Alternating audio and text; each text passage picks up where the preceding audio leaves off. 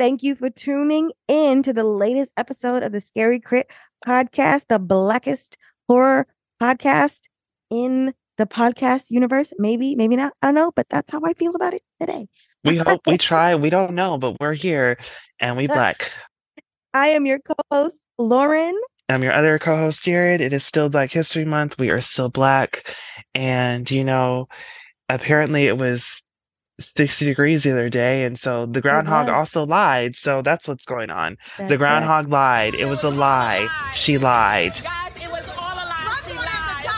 and i'm very disappointed because I think the what groundhog was the- confused. Maybe she didn't mean Wha- to lie. Maybe she was just like, I don't know what's happening.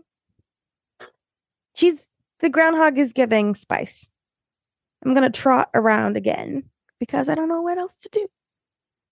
So i will say i have not watched um this week's episode just yet Yes, but um i yeah i so i missed out the person who um, went so home i should have went home. Dun dun A long time ago? Last or Week it was just time oh, oh okay i'll have to watch Two weeks ago? No, um it's fine. It's So good. how how are you? What's what's going on in your neck of the woods? I am good. I'm good. I, whew. so there's been small things happening that are annoying, but life is life. It comes with being an adult. I am in good health. Mm-hmm. My fiance is in good health. My dog is in good health. Yay, Mr. Lamel and Roxy. That's all I can ask for. How are you? I'm good. Um I um it has been it has been such a long time. I thought it was time, but I I got a new comforter set. I'm so excited. Ooh, Um. I, I I ordered it on on Wednesday and it got here Friday very promptly. It was vacuum sealed. So when I saw the box on the porch, I'm just like, there is no way there is a comforter set Why this, is this so this small? thin- Yep. this thin box. And then I was like, oh wait, they must have vacuum sealed it. And they did. And so, you know, I let I um, you know, cut it open, let it expand a little bit. But um I just refused. I just refused to put this new comforter set on the bed with all the wrinkles. I just couldn't do it. So you know what I did? you ironed it? No, I bought a steamer to steam it because I am a 1950s housewife. You gotta cook and clean and wash everything. Um, from Better Homes and Gardens. But no, I um when I when, where we don't know her. Absolutely not. listen, I don't do I don't do wrinkles you on know the clothing once- or on the upholstery. Once my grandmother ironed a pair of my favorite skinny jeans and there was a crease down the middle. Listen, listen. It is everything. you use? It is everything. When you have when it when you have that crease, my dad always uh he taught me when I first when he first taught me how to iron, he taught me how to, you know, do the crease and like the pants. And it's just and then Okay, but a crease in um, trousers and you know how much effort she had to put in to get a crease in jeans? all that was was love and care. Yeah, that's what she said. 13 year old me look was sharp today. 13 year old me was not happy. Listen, if those jeans can stand on their own, that's power. Annoying. That's how you know you were you were loved. Oh, don't do that. Um, but it's like when I go to the cleaners and I get um my my beautiful live pants from the Scandal collection from Limited some years ago. I get those pressed. Um, and they have that beautiful crease, that line that just oh, I love it.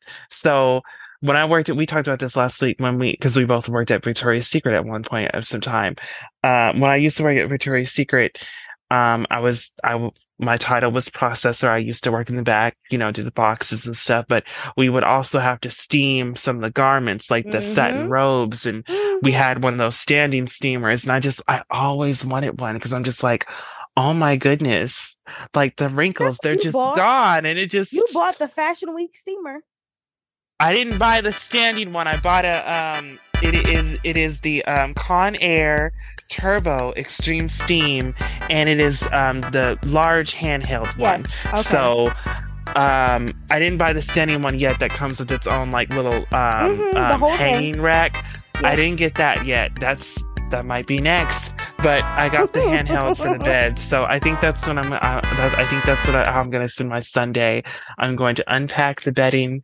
I'm going to put it on, and I'm going to just steam everything. I'm going to do the sheets. I'm going to do. I'm going to do it all. The pillowcases. I'm. I'm going to do it all, and have a wonderful night's sleep in my new bed. My new bed set. It's in the. It's um it's in you know my favorite because I love you know I love my creams and browns and um beiges so it's in that uh you know Neutral color colors, scheme and palette. yes I just love it you know it's like a like a like a iced caramel coffee you know or a, or a warm cup of coffee with cream in it it's just very warm and inviting because my um current one is like the same color scheme but I've had it for a long time. It was time for a little change. So I'm excited about that. But I'm I'm good. You know, work has been busy. Um, you know, but it's it's a good kind of busy. I feel very happy to be, you know, this kind of busy and um my I've started doing like the the smoothies and stuff, trying to get in a routine with those. Fancy. Um using my blender way more are my are my NutriBullet way more than I ever have, but it's it's good. I'm I'm trying to fall into a routine with it. It's really nice. I, I enjoy it. Um, because I'm gonna have to really kick this thing off in earnest. Um, because like I said, when it starts getting warm, I want to get on the the the track field and start, you know, doing laps because I feel like that's really gonna help. But yeah, I'm doing I'm doing good. I just wish that um winter would winter because I'm like like I said, I'm from Colorado. I don't know where the snow is, and there has been like no snow this winter, and it is so upsetting to me. And my coats, and my boots, and my scarves, because you were prepared. and some of my perfumes over here. Like there are some that I I only wear when it's like 30 and below because I feel like they do their most, like they're at their most powerful, um, and their best when I wear them. Like um, La Via Belle. Oh, that one shines when it is super cold outside. My God, today our youth do. I love that one. I I wore that one today actually. It's just like a warm, spicy. I love it. So I'm doing good. I'm doing really good. good. I'm glad to hear. But let's, you know, let's just get in there. Let's get into jump the into the Negronomicon? Do you want to go? I I mean- do because as we call this book off its shelf, I think all of the podcast people know how I feel about Velma. and I feel like I am a contributor to the second season renewal because I hate watched it. I hate watched. They're like a view is a view. A view, what is it? A win is a win. A win is a win. A win is a win. A win is a win. is a win. Lauren tuned in on her little HBO account. Here we are. But I Let's count that one. I watched the end of the series so that you and the people who listen to our podcast did not have to. If you are going to watch the series and do not want to know how it ends, skip ahead, use the timestamps we put in the show notes. Stop here. If you didn't stop here, you have come into spoiler land, and here we are. Jared, do you care if I spoil the show for you? Just talk. Speak in mind. the fact that we have gone all these episodes and have not solved one goddamn mystery because yes that's how i feel and Oh no. and the mystery is is the fact that fred's mom is the person in the mask over it that is not a strong enough plot point to get So us they never found what happened to Velma's mother? They never she found her? She just showed up. She showed up in a basement. Hello, I'm alive. I'm well. Thanks. I have amnesia. So dumb. So dumb. So stupid. And then the reason that Freddie's mom is the villain is because she took the the Jones accessories company and made it into a multi-million dollar business. And Fred Jones in the show is such a privileged little white boy that she did not believe he could run the company successfully. So she was trying to take the brain of a popular teenage girl and put it into his body because she thought an ambitious woman in the body of a white man could do more good than Fred as himself. The the the the fake woke bullshit of this plot line is entirely too much for me. It's it was too much and it wasn't worth it and the way we found out that she was the killer could have been could have been episode 1. We could have done this 8 episodes ago. And instead, we dragged this sorry plot through the mud and the cave mines and the Hanna-Barbera references and the queerness and the brownness and the gain and all the things to get to a place that was not earned. I'm over it. I'm upset. I'm pissed off. And I'm I'm bothered. And then the end of this episode and the fractions in the interpersonal relationships between the mystery gang have now led to like Shaggy doing drugs or being a pothead and Velma being Velma. And I'm just like, this is so dumb. Like, this doesn't make sense. And I don't understand how we even get to a season two from here. It's not worth it. And the fact that HBO is spending more money on this and not on Infinity Train is blowing my mind. You could reboot the Boondocks and I would be ecstatic for the same amount of money you were spending on this shite show. Shite. Because they were gonna do it, but they canceled it. I forgot. I know John Witherspoon dying was a part of it, but uh, something else. They just they canceled it. I'm annoyed. It's dumb. Don't watch it. We can't give them any more engagement because I'm over it. And I think a part of the renewal is taking into account the white trolls that are like, oh, we don't need new genders and new identities and new races into this thing. And like all of that aside, I've said it before. I'm going to say it again. This is not a good show. It's not written well. The characters are not developed are not developed well, and the story is Mhm. stupid. It's stupid. Mhm. I'm annoyed, clearly. that was my Negronomicon page. Flip. Well, I won't. Well, thank you, Mel, for sacrificing your time for the masses to let us know the tea.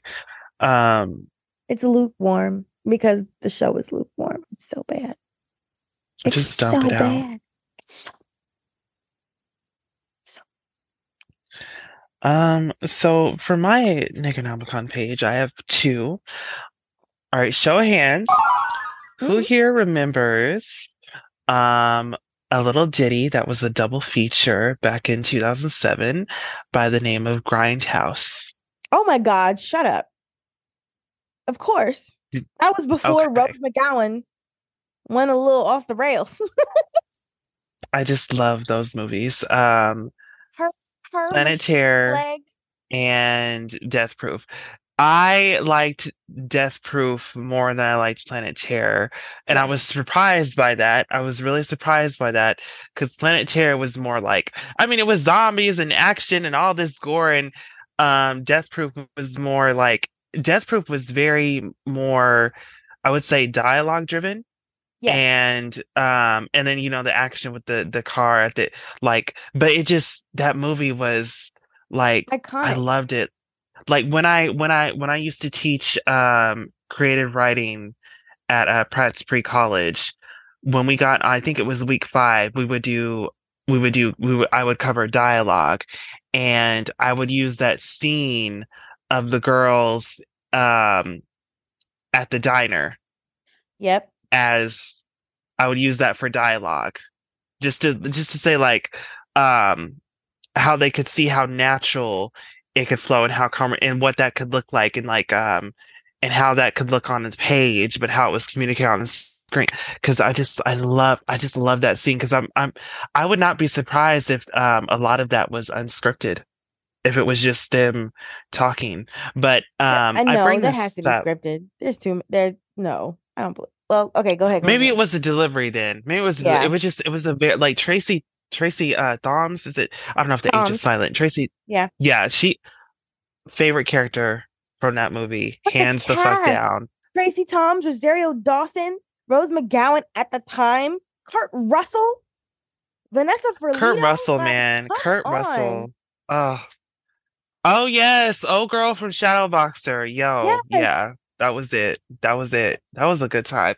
But I bring this up because after 16 goddamn years, finally, one of the trailers, one of the faux trailers presented um during Grindhouse, like when this was shown as um I like a double feature at drive-ins and stuff, they would have um faux trailers in between the movies. Mhm. Um and my favorite was Don't. My favorite was Don't. And I still I pray I pray that one gets made. But finally 16 years later, Eli Roth's Thanksgiving is getting a full feature film. This holiday season, prepare to have the stuffing scared out of you. Thanksgiving. wow. Really? Yes. Yes. Wow. Yes. It has been uh s- um spyglasses on it and it is it starts shooting in Toronto in March. So next month and Dempsey? Patrick Dempsey just Patrick Dempsey is in talks to star. No, McSteamy. McSteamy and Thanksgiving. Now, children, if you have no idea what the freak I am talking about, I want you do not do this at work. Do not do this at Hmm. work. This is not safe for the workplace. Do not do this at work. But I want you. It is not because I don't want you to get fired, baby. I don't want. I don't want somebody. I don't want your boss to walk in, and I'm just gonna say one word. What are you doing on your I work computer? I don't I don't want that for you. I don't want that for you. I don't want them to see that last scene before it cuts out. I don't want that for you. But anyway, um I want you though, if you have never seen this, if you have no idea what I'm talking about, float on over to YouTube, type in Thanksgiving Eli Roth. Um, I think the first result that should pop up is Thanksgiving Eli Roth 1080p HD. It's just two minutes and 19 seconds. It is a trailer, and it's it's a it's a fake trailer. It's for a movie that at the time didn't exist, but now they are making a full feature rele- release based off this trailer, and that trailer is so it's a, it's a it's a slasher set during the time of Thanksgiving. Of course, I think that the killer is dressed as like a pilgrim, Mhm. um, and it's just the trailer is oh my god, yo, It's as crazy as you think it is.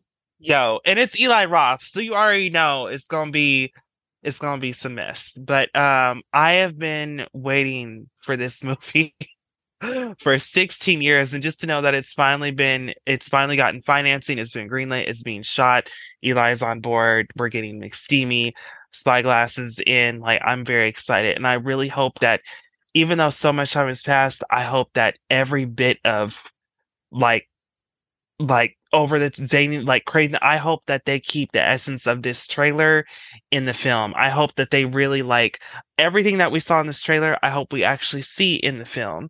And i just hope they keep that same energy. I hope they don't lose it. If anything they can turn it up. But this trailer was so insane. Like like i said tr- trampoline. That's all i'm gonna say. Trampoline. You know, maybe That's we it. can. I'll post it on Instagram. That's it that's all i'm gonna say is trampoline but I'll make it I'm very excited for people. this film. I'm very excited for this film, and I will definitely be I will definitely be seated for it. So I just wanted to say, you know, it's it's official. 16 years later, it is getting a full feature length um, adaptation, version release. So let's let's get into it. Yep, it's your yeah. Somebody's getting stuffed. Yeah. Okay. um, my my second um and last page at Negronomicon concerns horror short story The Occupant scares up torrent of movie right bids. So I don't even know what I was on. You know what? I think I was just I my phone does this thing where um because it's attached to you know like what Google News alerts or whatever for stuff I might be interested in. Dave I like Bautista that. and Glass Onion. Your phone just going off all the time from the keywords you told it. I don't know, about? but they just they be like if uh, it's like you know if you go to your Google homepage, it'll be like cards of stuff you might be interested in. Um, like right now, it's telling me Legend of Zelda: Link's Awakening is only twenty two dollars right now, and I'm like, okay, that's great. But it, you know, it'll give me in, and it gave me a notification for this, and you know, I looked, I I looked, I looked it up, and it blew my mind because for one, first time writer, his name is Victor Sweetser. 39 page short story. Haunted House short story. Not even out yet because the moment I read this, you damn sure know I went scrambling for this PDF because I want to mm-hmm. read it. I want to I want to know what has got people going so fucking crazy. It's not even out yet, Mel, and it's already gotten so much attention. So it went to market on February. The it went to market on February. Well, the short, the short story itself went to market Okay, okay, on okay, okay, okay. It went to market on February 9th, and almost instantaneously, everybody in Mama wanted a piece. So I'm gonna give y'all the the the quick. So this is the story of a 100 year old Victorian home offered up for free, with the um, caveat the new owner has to put it on a flatbed and move it from the lot it occupies. The story begins cleverly with texts back and forth between a husband and a wife who cannot get over their good luck to be chosen to take the house. Naturally, we learn there is no such thing as a free house. Um, the narrator is a teen named Chloe who lives in a town in the town where the home is being moved. She and her boyfriend Mason are disappointed to see it's going to be plopped into the shoal, their nickname for the shithole empty lot where the neighborhood kids go to drink, smoke, and lose their virginity. They decide to explore the structure before the homeowners move in. In a yarn that is one part poltergeist mixed with Stephen King, they learn the house is haunted and its supernatural occupant begins to turn itself loose on members of its new neighborhood with horrifying results. It becomes a full fledged scarefest. Now, this is like a reverse haunted house because instead of it being confined To the land that it's to on. the house, it seems to be going out to the entire neighborhood. And the fact that they moved the house from where it was to someplace different, I, that's an inversion. And we Yeah. at Scary Crit, we love inversions. We love that shit. But you know what this So- reminds me of? When I was What? in, so I was in middle school. I was in South Carolina in middle school. And you know, in middle school, I don't know if it's true for everybody, but in the South, you learn the history you get taught in middle school is the history of the state that you live in. So my Uh-huh, history uh-huh. classes in middle school were all about South Carolina history. And Mhm. one of the classes that I was in, we had to watch this documentary about a plantation. And the Mm. plantation, it was this like sad story, I guess, because the people who owned the plantation also owned the land that the plantation was on. And because the family was trying to survive as a family, they had to sell the land from the plantation. So the land, they were selling it off, and like strip malls were built, and like a Target was built, and all these other things. But that on meant the that land of the plantation. yeah, so they kept selling it, selling it off until the Mhm. shops got closer and closer to the actual house, right? Mm-mm. And then Mm-mm. the people who owned the house, then the government wanted land or something like that. I honestly don't remember. But what a big the, the whole documentary was basically about preser- preserving the home. So there was this Mm. big move to pick up the house and move it Mhm. back into the land that they still owned so that it wasn't Mhm. so close to the shops and things that were and the, the new road Yeah.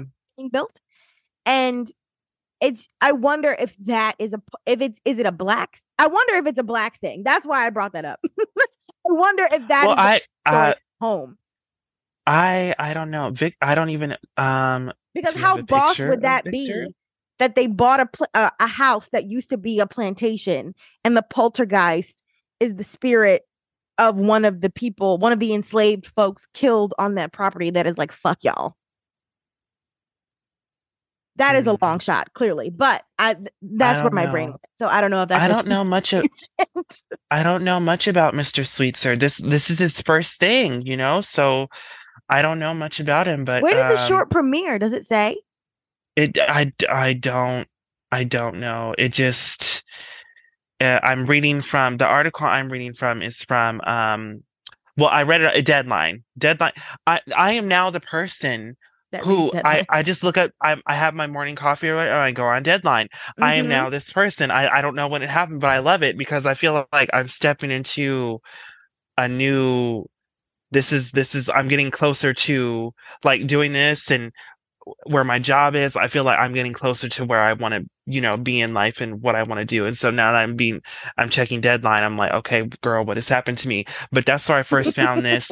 They just said it, it they just said it went to went to market and i don't i don't know. I don't know if he has an agent but it's it the story's done and but it's not officially out yet but i guess it just went out and but the biggest thing though is that it got so much attention. Like Mm. Zach Cregger.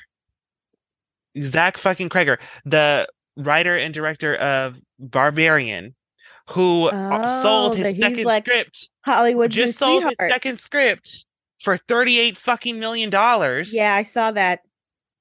This is Yeah. so that is so crazy. Like, y'all, it is so crazy to know like if you if you have a hit, the way that everything just opens up for you. The way that Barbarian a hit. like It's if people believe you're a genius now. Because the darlings loved Barbarian. And Barbarian was fine. But a genius, I think not. You know what I mean? so Well, I mean, my whole thing is, I will say, Barbarian is one of the most original, original horror films I have seen in recent memory, and also one of the most unpredictable. Like, I just, you could not have guessed where this movie was going. The trailers did the perfect thing of giving nothing away, and basically that. you went in blind I'll give you that.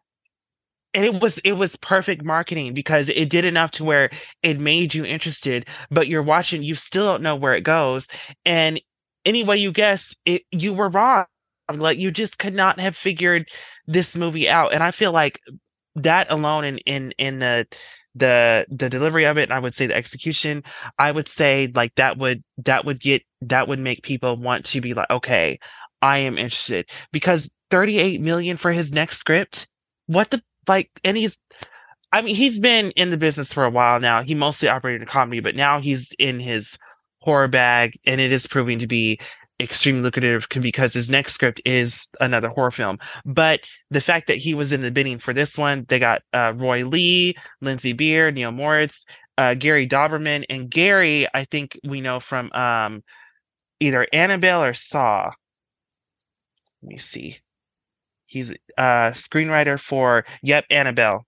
Annabelle. So he's in the conjuring uh universe. So Mm. Gary Dauberman, um, Walter Hamada, um, uh, even point, Seth Rogen and Evan Goldberg from Point Grey, like as producers. But I just found out literally um, just before we started Neg- Negronomicon that New Line Cinema has won it, and Zach Cregger is on board to produce. Oh wow. So Roy Lee and Scott Glassgold will produce the film adaptation alongside Cregger. So the short story has already been has already got its ad- film adaptation rights snatched up. And the story's not even out yet. I but though I think this happens all the time with you know books that haven't been, been Yeah. released Mhm. um that they, that this happens but all it does is generate more um Buzz. interest and buzz but i i i got oh because it just shit like this just makes me really just want to shut the fuck up and jump on word and get to typing because i i get so in my head about it has to be this big thing but it at doesn't. the same time you know what what am i waiting for um because this is inspiring but also once you see like the shit that gets published out here you just like what am i waiting for I mean, what is the old adage? Done is better than perfect. well there you go Because But that I'm is like, something I, am- had to I- learn. Is that there there are always going to be people making stuff, and uh so like when I was in college, I had a friend that was a comedian, and uh, we would go to his shows and watch him do comedy. And there was this other guy who was also a comedian that all of the comedians hated because he would do the same set every single week. Oh, Same jokes, same order, everything. And if you're a comedian's comedian, you go to these shows to practice new material and try to figure stuff out, right? But he did the same thing every Thursday or uh, whatever day it was, every single week.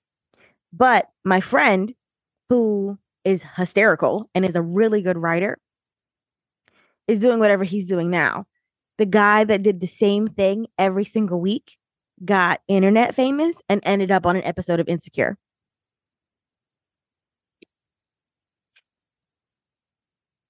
So it's like, what are we at the end of the day, right? Like you just have to have work and you just have Yeah. to have this this proof that you can be consistently the same thing. You can consistently meet deadlines and make work and do work and do all this other stuff, regardless.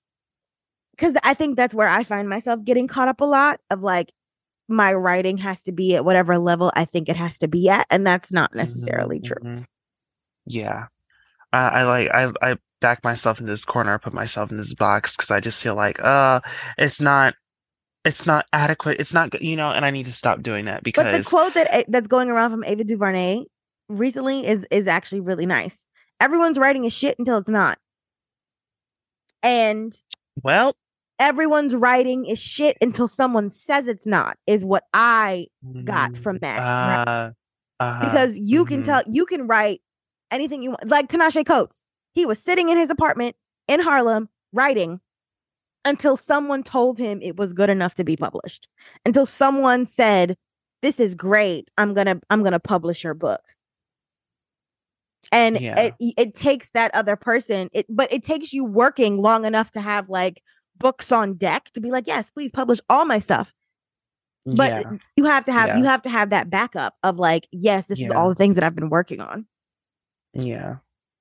But yeah, for him, for Victor to be a first time writer and out the gate, like But I wonder a- who he he, gets a- knows. That's always my true. question. Who do you know? Who put you in this room? Who set you up to be who Yeah. told you your writing was good? Who's the person that said, Yeah. "Oh my god, this is great. I need to show it to 500 people." Yeah.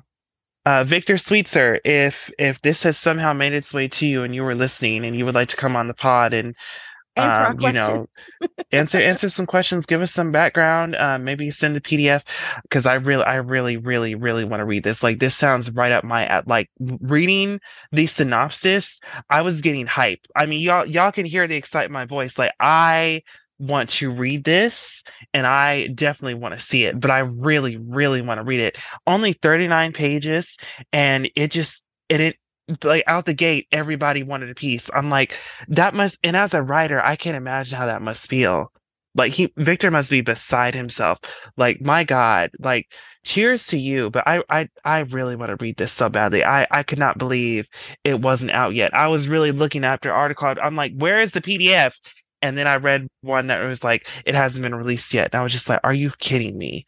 But yeah, I'm like, I, I want to read this. I, I want to read Did this when it comes the out. Daniels posted everything everywhere all at once, the script? They did? Oh, Mhm. snap.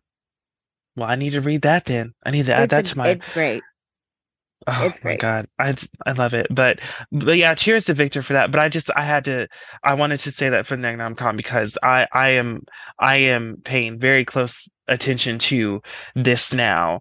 Um because it just it just and y'all know I love now I I love y'all know I love one word titles, but I also love like the one where it's just like the and it's something, you know, where eh, two word ti- but you know where it's the but it's you know something like the conjuring or you know but the occupant and the fact that it's like it's like an oxymoron because it occupied but now it's doing the whole i oh i'm so excited i'm so Yeah. excited. This it it just it just sounds right up my alley and it just sounds like it has so much promise. I need to read it. Oh and I, I oh i'm so excited. But yes that that is crazy that and that and that that's another like uh, almost what infinity stone under zach Cregger's belt. Like you your first one goes off you sell your second script for 38 million and now you you won this bidding war for this new hot Pete. Like, oh my god, I just But can't. New Line really believes in him, which I think is an interesting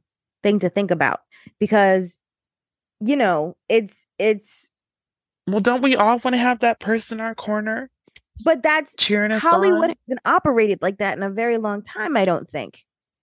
You Mm, know? I mean, because Blumhouse is its own is its own yeah, organization. Blumhouse is a vehicle. Yeah, yeah.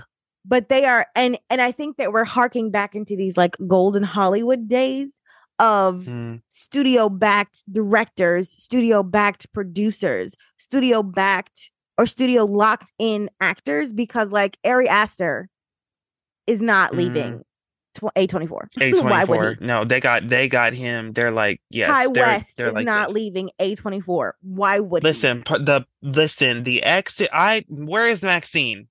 Are they done filming? Like, where's I I, don't think need I don't know. I need to see what is next for our girl. But it's like that's that's that's the original Hollywood structure, right? Yeah. Lionsgate would lock in 10 directors, would lock in eight leading ladies, eight leading men, and make a bunch of movies.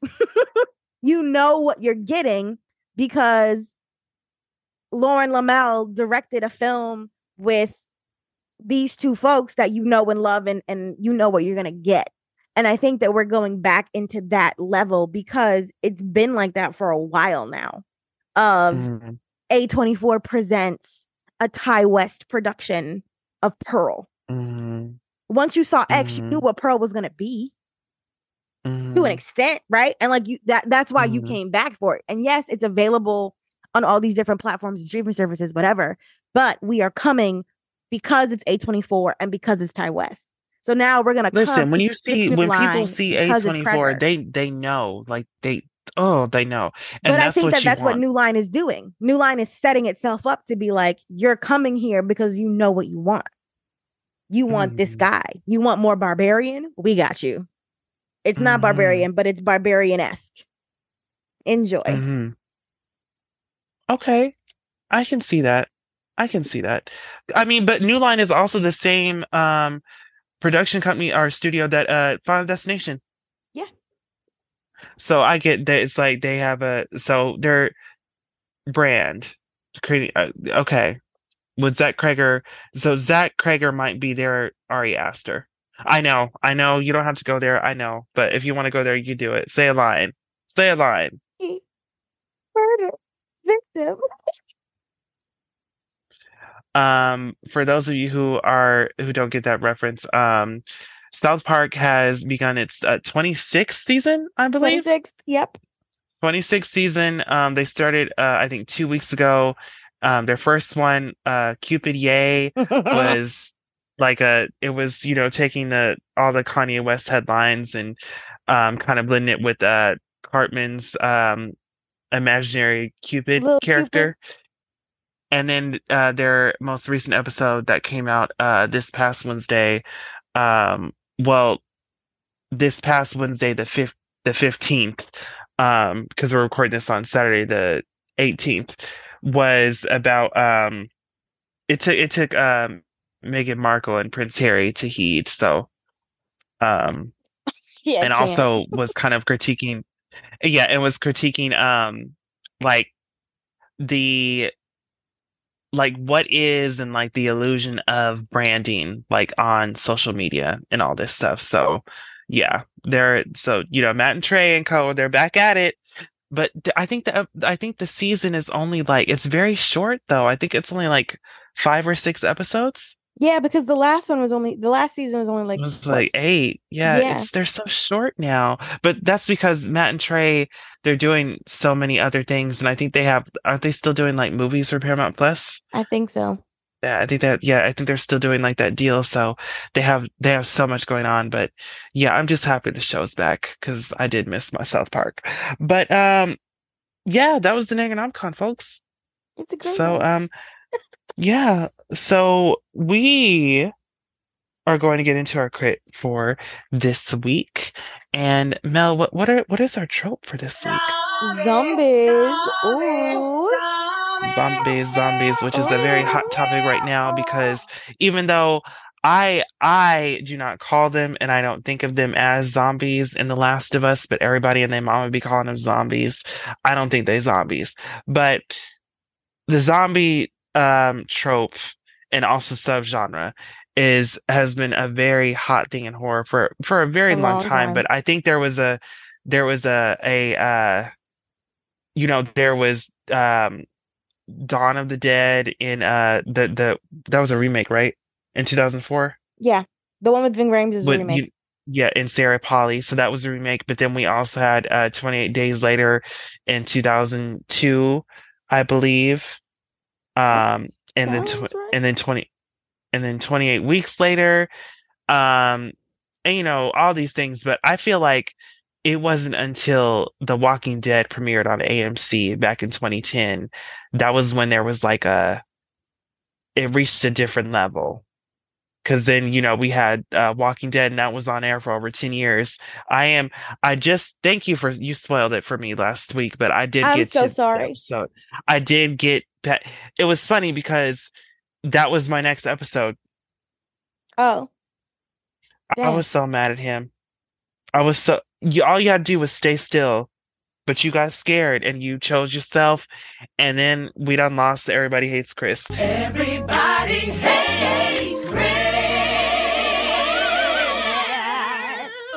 And the fact that the guy who did that, like that's the reason he died, is still alive in the next season. Because I just Mhm. got to that next season, I was like, Glenn, the restraint you show, I don't get it. because it would have been yeah i was impressed but okay so yep But let I want to yeah dive into zo- it the a little bit zombies more because for like George the past decade the past 13 years Oh, I mean, but since the '60s, world war z because George George Romero is the godfather of the zombie apocalypse situation.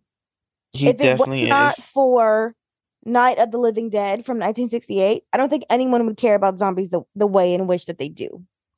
hmm And the, the Day of the Dead series is what led to, I think, everything else on a larger scale. honestly honestly hmm and George Romero and the way that he built a poke a poke a post-apocalyptic world in which there were reanimated bodies is a different way to look at the way society is acting and reacting to different things, right? Because I feel like any apocalyptic situation res- represents a change in the world. And I think specifically a Mhm. zombie apocalypse represents a social change. Because oh Night of the Dead with Duane Jones was a very particular point of view and a very interesting way to talk about race and race relations in America in the 60s. Because to have this black man be the leader of a group of people trying to survive a a undead situation is a is a big conversation. And then in the in the Day of the Dead, when we're in the mall and the zombies are green and we're talking about consumerism and capitalism and what it does to society and how we respond. And then one of my favorite moments from that movie in particular is when there's the woman and her boyfriend and they're in the mall together and he tries to propose to her and her response is that it's I'm paraphrasing, but it's her response is like, "Mm, society isn't like that anymore. What is the point? It's this really big examination of social structure and rules and what isn't isn't and what happens when it just it crumbles it's just where, Right. where it doesn't matter anymore Right. what what do we have what do we do what is marriage the structure? Right. Right. And what is what does this mean when there are dead bodies walking around trying to eat people? Like that does, it doesn't mean the same thing anymore.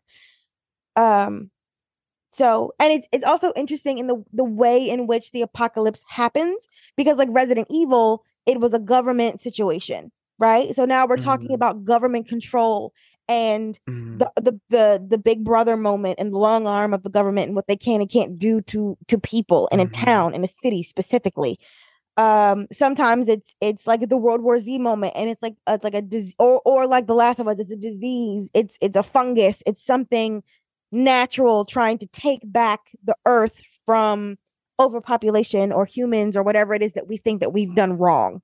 Um, sometimes it's chemical warfare, like two countries are battling it out, and then this big event happens and a lot of people die, and then people are reanimated. I think the the way in which and the reason for the reanimation of corpses is as important as the reanimation itself because it goes into what societal structure we that is it goes into the societal structure that is being critiqued in the Mhm. film because like one of my favorites is Shaun of the Dead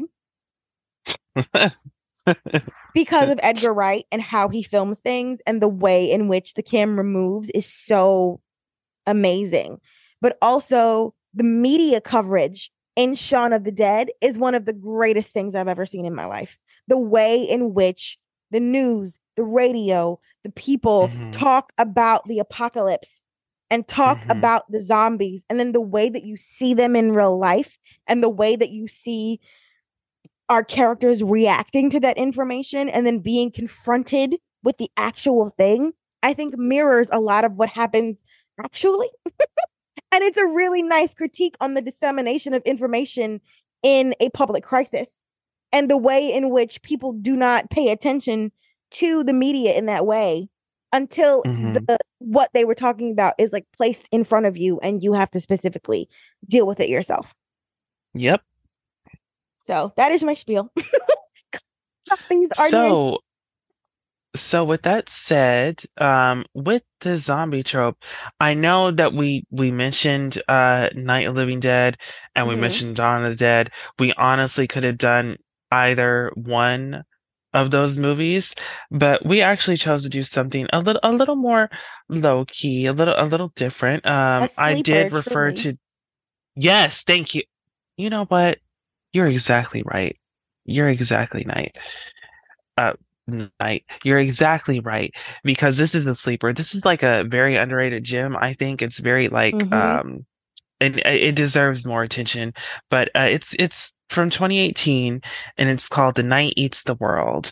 Um, it is a French zombie film, Mm, um, directed by Dominique Rocher and Rocher. written by thank you dominique rocher sorry it just i don't know where that came from see and i was why was and i have an i have a degree in english what the fuck anyway um and we I we'll put the names in the sh- right. We'll put the names of the director and the writers in our show notes because we do not want to butcher the French pronunciation of all of these folks.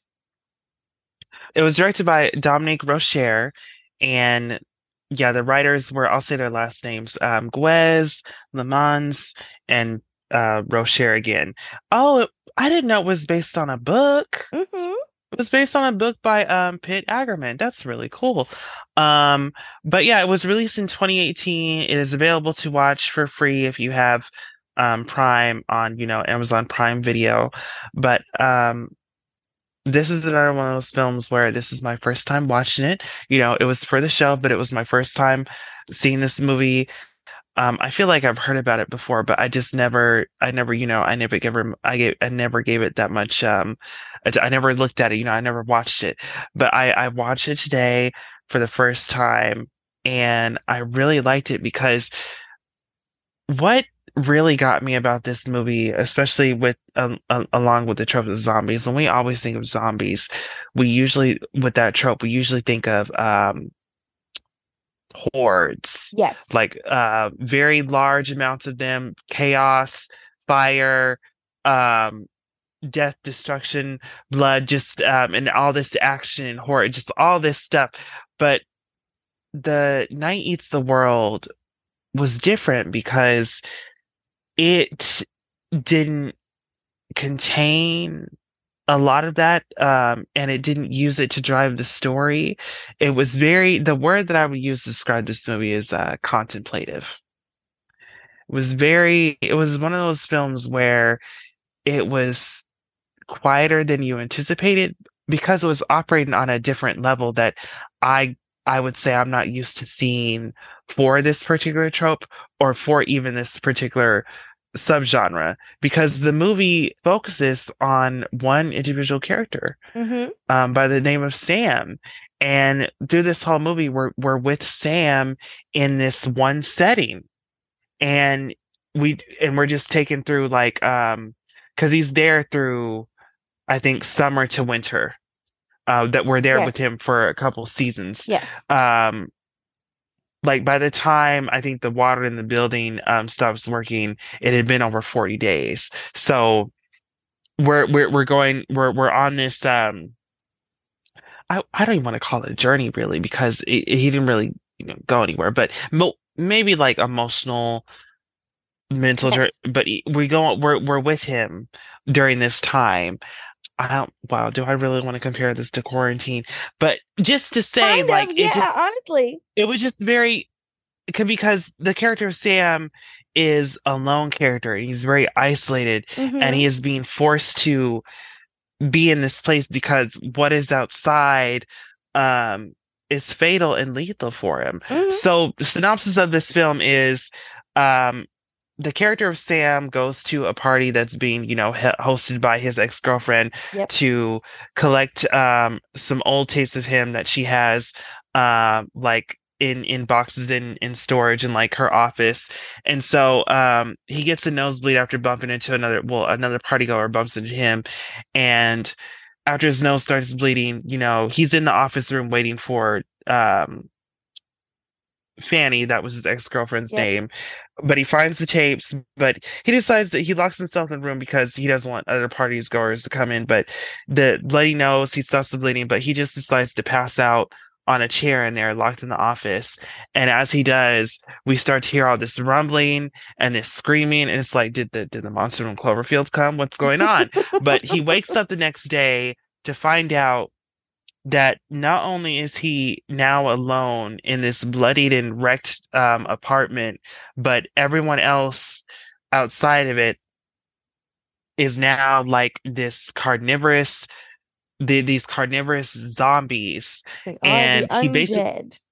The undead have. If, if when there is no, more room in In hell, hell, the undead will walk the When there is no more room in hell,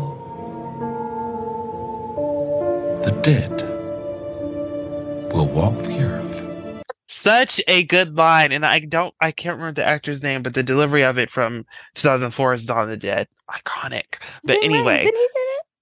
no that was not ving Rhames. it was it was a different it was a different guy he was black though he was also black but it was a different guy um but so he he finds out that um because i think it's set in paris Yes, it is. or is it london It's Paris. so it's set in Paris.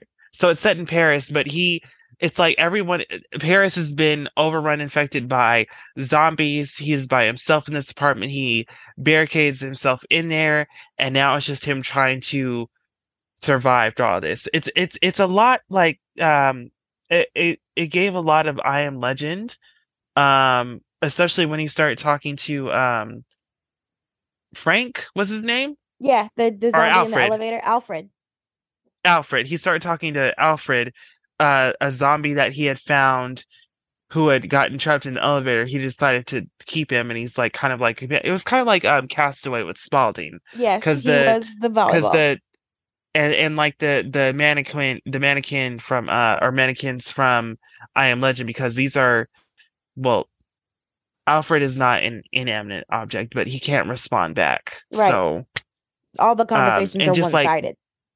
Right. And so what do you do when it's just you and you need companionship? And Mhm. so zombies are involved. There is some blood, there is like some gore, there's like, you know, it, it contains the things that you are that come with the trope of the zombie or that you're used to seeing in like this subgenre. But what I think it contained that I really love that I guess I I personally don't see too much in in the zombie genre, at least this long, is Sam just by himself, completely isolated, Yes. and going through and making the his apartment, but also kind of like the building, um, habitable for himself, but Mhm. also protective. And then how he is dealing with his loneliness or how he's not dealing with it Mhm, and how mhm. he is trying not to lose his mind because Yes. he uh it's just like that part where I just and that's what I love about this movie. It was that scene where he thought he had gotten infected because Mhm. the fucking cat. We'll get we'll get to that. We'll get to that. He got he thought he got infected, and so he he he had the gun. He had the shotgun under his chin, um, just in case he he he started turning and just end it. But he started to fall asleep. He slipped off his his his chin slipped off the barrel of the gun, and it accidentally went off. And instead of like being like, oh, you know, he just started laughing Yep. he just started laughing like deliriously and then the camera it, it abruptly cut to the next scene Mhm. and i love that because it's just like this dude is cracking like Yes. it, it was like it was like gretchen Wieners has cracked. cracked and i'm just like oh my Oh my and I'm, and you get so i i felt myself getting very like watched, i felt myself getting very attached to sam yes. and worried about him Yes. because it's like I want I want this guy to make it, but how is he when it's just like this? It's starting to become almost like a prison. Like he's just because he's Yeah. it's he's trapped Mhm, in there. mhm. He's he's protected in there, but he's also trapped. Because to your point, bringing up The Walking Dead, I think that The Walking Dead and even The Last of Us has, the theme of it is people need people. but those those two zombie l- materials have conditioned us to be wary of other people. Yes, Exactly, like people need people, but bad, be wary. Yes, but it's yes, the people that are worse Yes. at the end of the world. Yes, And Yes. it's always about the interpersonal relationship Quiet Place between Place other did the same survivors. shit too. Right.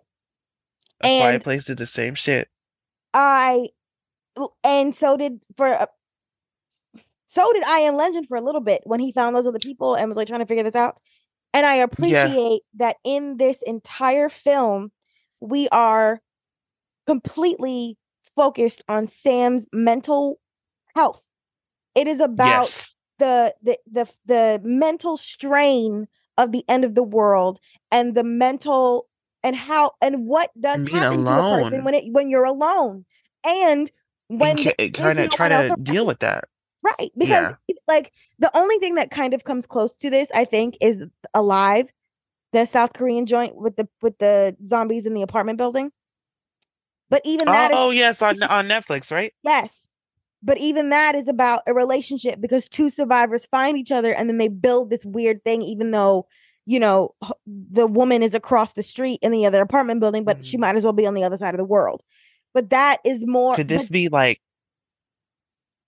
could um could the night could the night eats the world be about Sam's relationship with himself then? Yes. Yes.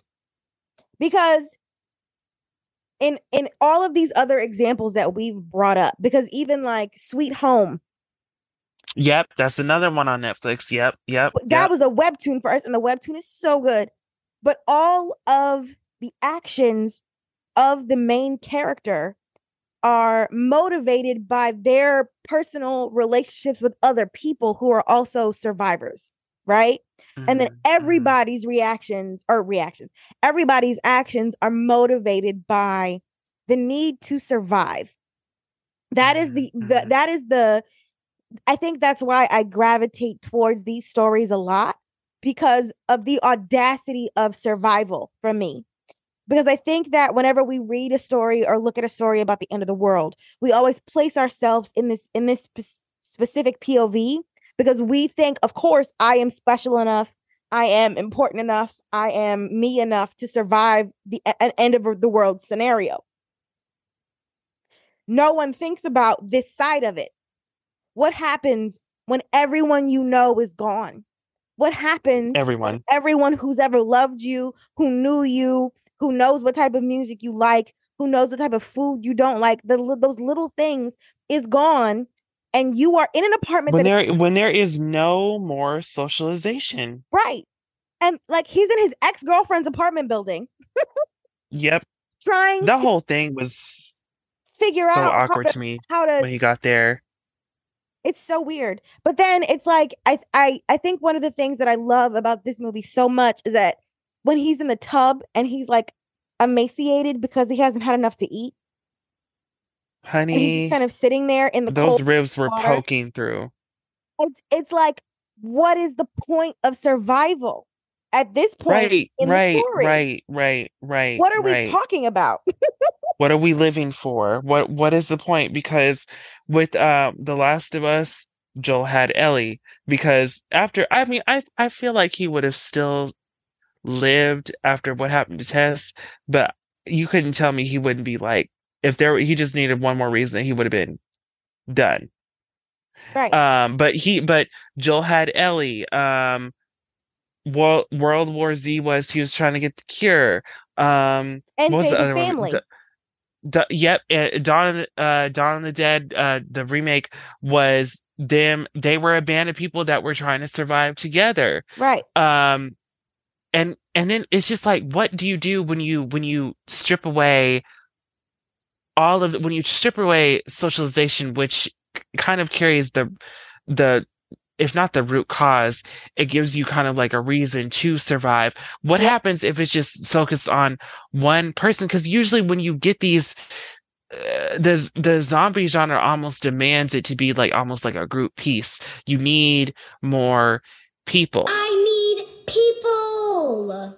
But I think the the Walking Dead was brilliant on the parts where it uh in the I think the pilot episode where it was just Rick in that hospital Yes. or um or even um I think it was going through the city before he ran into uh that street full of zombies or um even um 28 days later when Jim woke up in the hospital by himself and then was traversing um London by himself just empty yes. and I think I think what I no, it it's not I think I know what I really loved about The Night Eats the World is that it it did all those things, but it did them on a scale where they they st- it was on a more stripped scale where instead of all of London, it was just an apartment building in Paris. Instead of it being a group of people, it Mhm. was one person.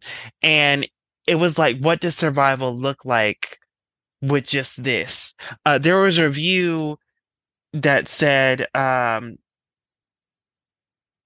the Hollywood Reporter once wrote, you know, imagine 28 days, 28 days later without the action, The Walking Dead without the ensemble cast, and REC without the video camera and white knuckle suspense, and you'll get an inkling of what goes on in the night eats the world. Um, and I don't I don't know if that critique was being like positive or negative, but I'm going to take it as a positive because I loved this stripped down contemplative um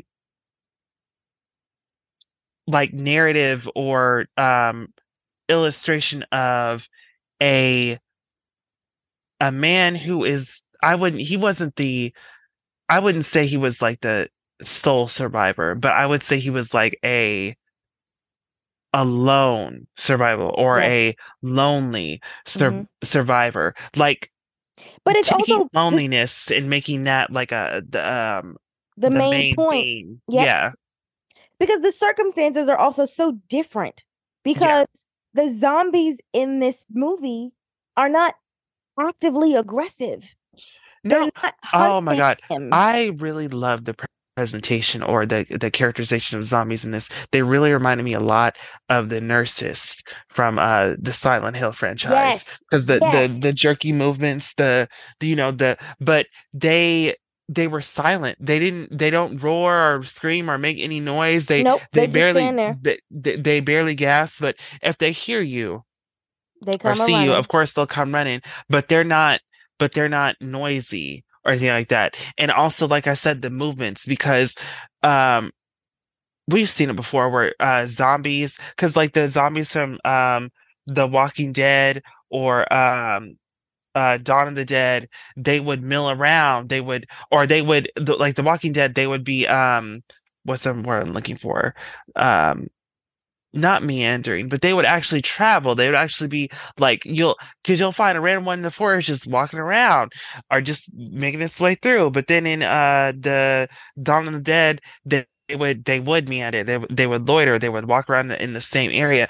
But Mhm. these zombies were stationary Yes. until they were um disturbed or if they heard something um eh, but so while they're stationary they would be doing you know like the, they were a lot like uh no clickers definitely moved. They were kind of like what were the one? Runners. They were kind of like runners Mm, in the last of mhm, us mhm. where you'll you can like because you'll kind of like hear the breaths or whatever and like the jerky movements but th- that's all they'll do unless you you like ring the alarm or something. Right. like give them get alert them and they'll be on you. Um But and i think go I on just I I appreciate it because Sam is not a hero. no we're not so we're not even these- rooting for him in that aspect No. And it's like in all of these other zombie films, everyone is trying to save themselves or someone else in this grand gesture of like we will be humanity the ones and to survive. live and and persist and make humanity a thing, right? And Sam is just like, bro, what? What? None of that. Like it was like i'm just trying to figure out how to how to how i'm gonna make my next meal i'm gonna make it to my next meal My man is not in the apartment doing push-ups every day to be like strong. He's just Nope, no, sure he definitely was not. I mean, he was doing some, he was jogging and shit, but you know, he was bored. Okay, Yeah. Was not jogging for health. That was that's that's what I was do. saying. I kept saying that this boy is bored as fuck because when he was making like his own little, um, like he was like Ima- it was it was like he was Imogen Heap, um, in there, like um, doing all these instruments or making all this like these. He's making noise out of all these like random objects and recording it because he's a Mhm. musician.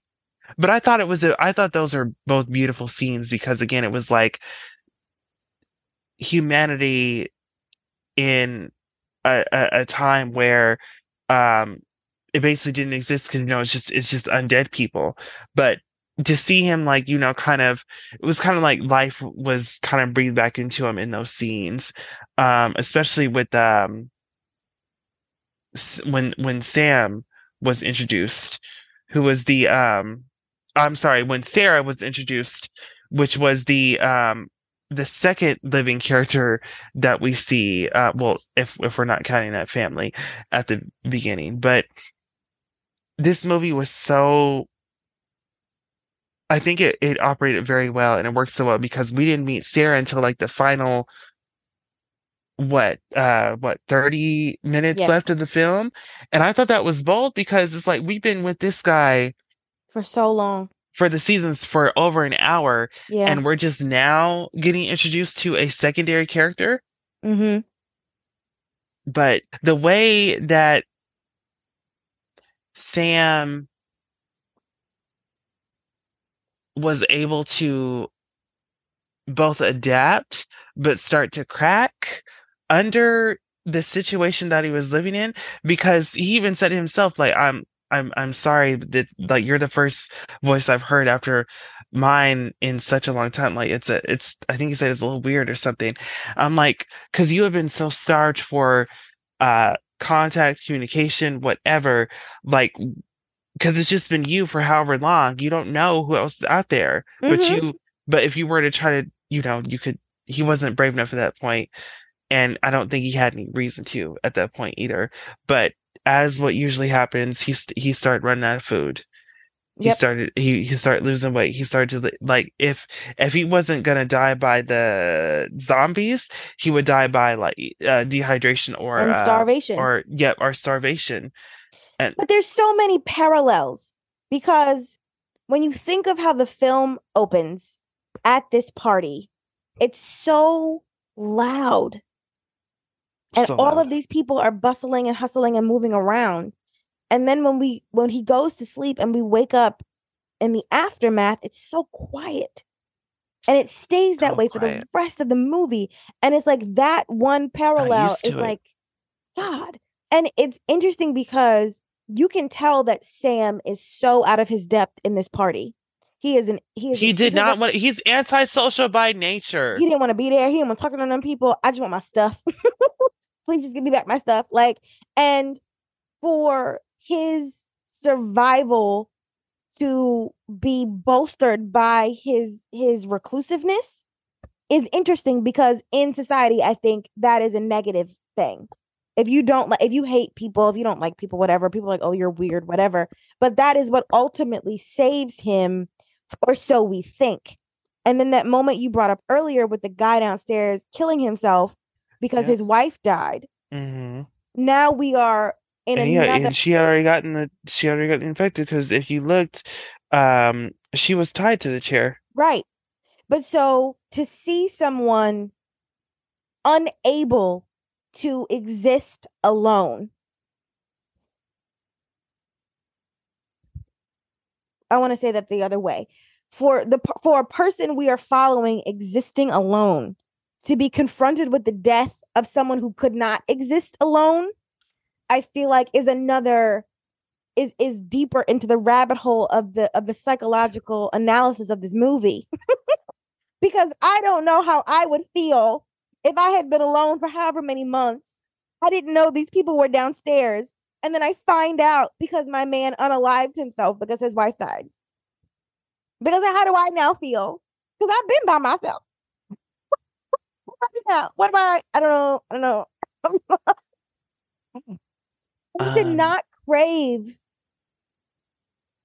interaction for however long until you find out someone else like because in any other circumstance i think that someone would have explored the apartment building to see if anybody else was there but Uh, sam didn't even bother to check until those people were dead i just Uh, it's just the the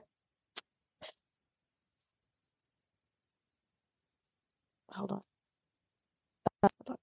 um just the the the depths of melancholy yes, and yes. and loneliness that is explored in this movie that I don't think is explored in anything else except for maybe I Am Legend is yeah, yeah, yeah. so deep and so fulfilling for me to kind of see play out in a film because when when Sarah when he it. shot Sarah oh, I, want to. I want to. Uh, I want to jump in on this. Ugh. when and then they because when I when I the first time I watched it and he shot her and he brought her inside and he she he was like he patched her up Oh, wait, are you gonna say it? I want to say it. what Say Well, it. I was well. First, first part of it is I want to commend um the writers for how they did this because the fact that we were with Sam for like over we were we were with Sam for over an hour with just Sam and then in the last half of the the la- the last act of the movie we finally get another character mm-hmm. I was like, okay, this is that because I felt like maybe if some of us knew it were coming, it's still I, I still think it made a huge impact, especially for that's how they met. I don't blame Sam for shooting because it's just like you're in survival mode. This is your place. It's only zombies out there. Um, and who else could it have been? But it did suck that she got shot. He was with the tweezers and getting shrapnel out of her.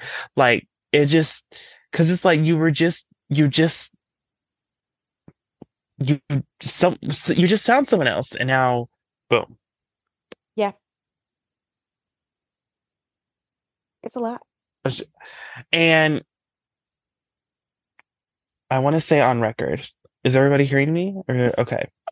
I want to say on record i really do think that this is one of the most depressing movies we have done on scary crit ever. because because i'm sitting here i'm just like this poor man i was sad y'all when he started playing the drum set like the second time and started going like kamikaze yeah on that and got a whole horde to try to to come him. up for him I thought I was like, he better. I said, I said to myself, he better stop playing before they World War Z and uh climb up to that window because that's what I thought was gonna happen.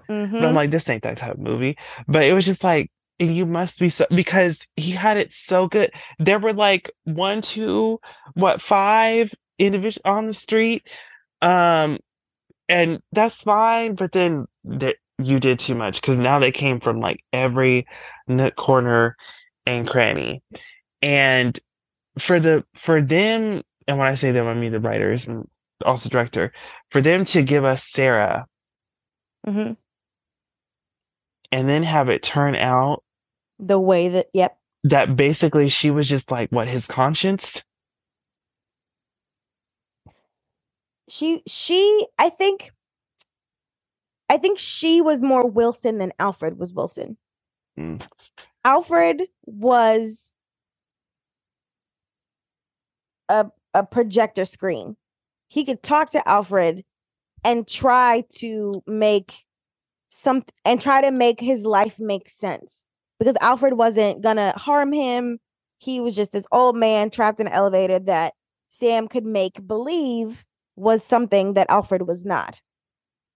I think Sarah is Wilson because it shows how fractured Sam's mind was because he created a whole personality for her. she spoke to him.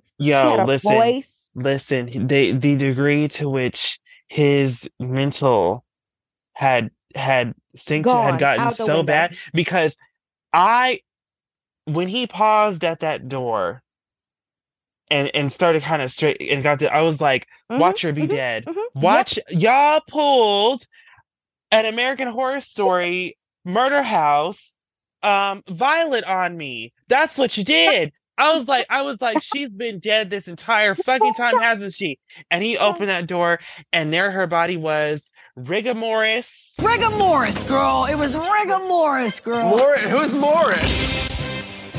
Um, gray, pale, looking like I was like, she has been dead for weeks at this For point. so long. And this But it's like- has been imagining this whole time. He he, he even did like another Imogen Heap um CD take with Mhm. her on the vocals. Mhm. And I'm just like, you're I'm like, you have Going, you're losing it. You're so losing it. lonely and you have been so broken up about the fact that you almost had another person here with you and you killed them Yep. that this guilt and all your loneliness and your your your your depressed and mental it, they just all um coalesced into Mm-hmm. Mm-hmm. your consciousness now pulling this hallucination because he had to have been hallucinating because I'm like Because I think that if he was so, because imagine thinking you killed an undead, and then you find out it was another person, and even though you haven't admitted it to yourself, you have been struggling with being by yourself for so long, and then you just murdered someone who you company and said anything to you other than the things that you've been saying to yourself. I don't think that he could handle the consequences of what he had actually done. So in order so his brain manifested her to make him feel better about murdering her on accident. Because the end of the movie I think is also such a such a defining moment because when he takes all of her equipment and sets off the fire alarm in the building so that all of them come swarming and then he goes to this other place Oh wait, wait, hold on. Pause. Hold on. You said the way he sets off the fire alarm. So you believe he did that on purpose? did he I not w- I would have to disagree. Oh. I think when he set those tapes on fire, because that was him, it was cathartic. He was burning like I think that was his, the last thing he needed to do to truly be able to let go and listen to what his conscious, his Sarah conscious was saying by you need to leave this building. And so when he set those tapes on fire, I just thought he set them on fire to, you know, catharsis, all this stuff. I don't think he was thinking logically about there ever being the possibility of a fire alarm, especially because Mm, the building and and and the building in pipes, you know, no longer did um electricity or had water. yeah so why would the fire alarm go So off? when that fire alarm went off, I was like, wait, I got confused. So I'm like, we have not heard anything like that watching Sam yeah in such a long time. I had honestly forgotten fire fire alarms or even a existed thing in Yep. like the, I was like it existed in that universe of the film. It just never because it had been so, so long quiet. yeah And so for him to set off a fire alarm that way and then start scurrying around, I knew she. I don't. I really do not think she did that. I I I'm I really do not think that Sam did that. He did that on, On purpose. purpose. I really do think that he forgot about the fire alarm because he looked stuck when it went off, and so when and then what happened? If anything, it did force his hand to jump. Yes, But I I do not think that that was on purpose. purpose. I do I think I find it interesting, an interesting plot point though, because he could never go back to that building. No. And in a in a in a world like this right now, he has no choice but to start over. Yeah, he that- was that's comfortable in this exactly what. I said. I'm like, you ain't got no weapons. Right, You don't know if this apartment has food. right. Uh, like you're, you completely start over, yo. and I like, think, but I think that's the other interesting part of Night Eats the World because in I think in most other zombie situations, we don't see people stay in one place for this long, especially not Oh, an apartment building. Nomad. And he Yep. stayed here for so long, like for so long. He had bath, food, whatever. And so now, knowing what he's been through already in this one building and going into the second one, that's like right because that moment where he looks at the skyline of Paris and it just seems so vast. I'm like, God, he could do this forever. He Yeah. could stay in one building for months until he like his mental breaks and he just goes to another one. And because like, and that's what I thought about because it's just it's with with him being just him. mhm, he can survive off food a lot longer because it's just him. Um, like there were just so many things. wild things that I'm just like, I can't wrap because then that moment in the new building when he hears the noise, I'm like, there's no way that there's other people. It has to be, to me, it has to be a zombie. Because I don't think the way that, unfortunately, the way that Sam's story is going, I don't think he would run into other people. No, I I don't know. Sam. I enjoyed the ending though because it was it was optimistic. In in a movie that we watched that was Was so. De- opt- Hold on, let me finish. A movie that we watched where we just went through loneliness, depression, mental health deteriorate. Like it was bad. It was bad for a minute there, but I feel like at the end you heard a sound that you hadn't heard in the whole movie. It, it sounded like a church bell. Yeah. It would have to go off by somebody using it. Yeah, that's true. But I mean, again with the with the trope of zombies i think that it did a great job with it by if if not turning the, the turning the trope or you know subgenre on its head it definitely gave like an alternative view of it and let us look at it from like a different perspective and a different angle mm-hmm, mm-hmm. I just, I think, I'm glad you watched it.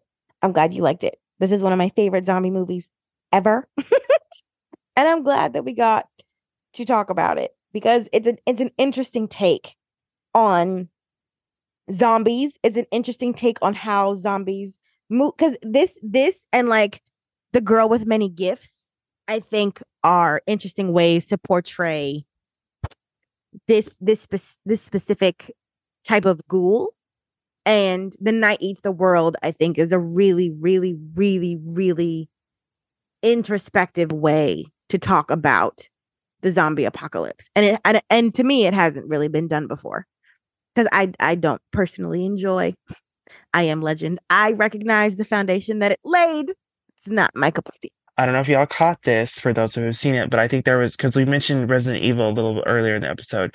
I think there was um an Easter egg to that because I in the I think it was like a, a son's room, like with the uh, drum set and everything. On the mantelpiece, piece, the fireplace, there is a um I think it's marker or whatever, but it's like an umbrella, and it looks aw- an awful lot like the um um is it Umbrella Corp from Resident Evil? Mhm. It looks an awful lot like that. So I think that was like the, a reference or homage or Easter egg to like a number, another like you know zombie great. But um, I just wanted to say with with with this film, and I think what it does really well and really uniquely is it wasn't afraid to like let us sit there with Sam in those moments where um it was both you know like good at first like he's he's making a system he's finding weapons he's finding food um he's playing paintball on the on the zombies who didn't even react to being shot in the eye with a blue paintball hmm so um to where he's um he he's um emaciated in the tub um he has that horrible nightmare in bed where they burst through the door um and start tearing him apart. Um he discovers that he has shot and he has shot someone that could have been um a companion and a friend that he that would not have i think it would have stopped the the mania I don't think so. he was going through. Uh, or don't no, wait, you're right because we did we kind of did see that where he was so afraid to leave the building, and Sarah slash his conscience is like, if you stay here, you're You'll going to die, or you'll die from uh, like you're gonna die, period, from starvation or from them. But I also really liked how with Sam because I feel like what happens in a lot of these with the zombie trope is the human the human characters start to lose their humanity. What do you mean? We they start to become feral or Mm, super brutal mm. or Okay, okay, I okay, don't- okay, okay. I don't I didn't see Sam becoming that.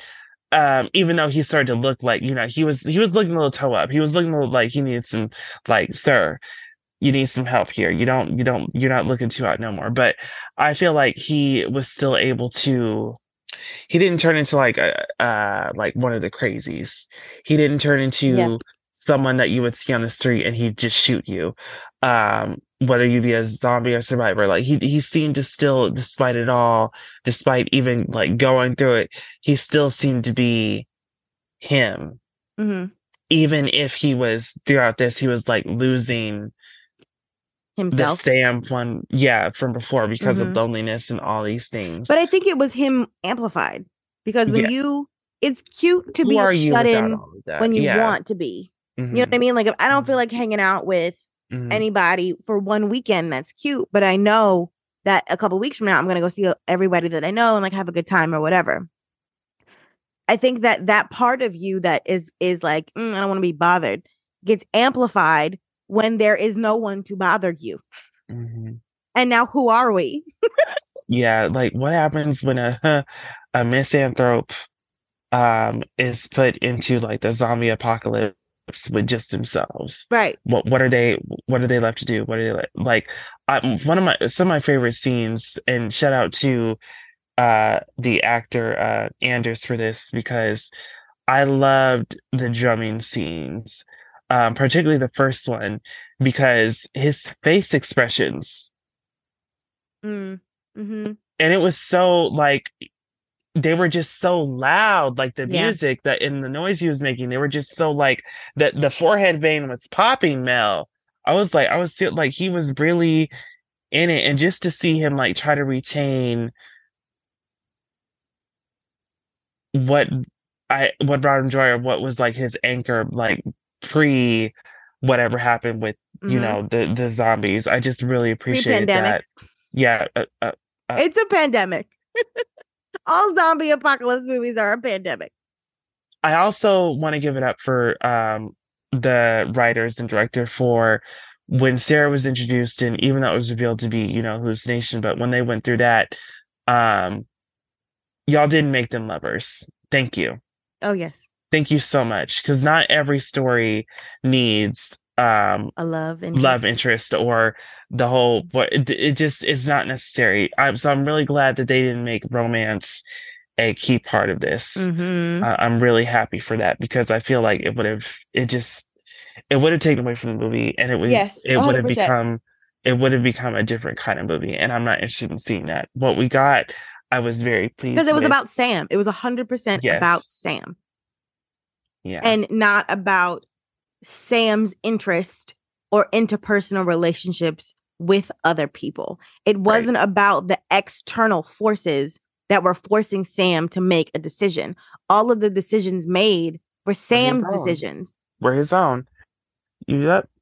which I, makes so much more sense. Like the cornerstone music Mhm. had Mhm. um in in this film and and the purpose that it served for Sam I thought was really beautiful and that's why I think it was very symbolic Yeah. with him burning the tapes. But him burning the tapes, him playing the the drums almost to his death.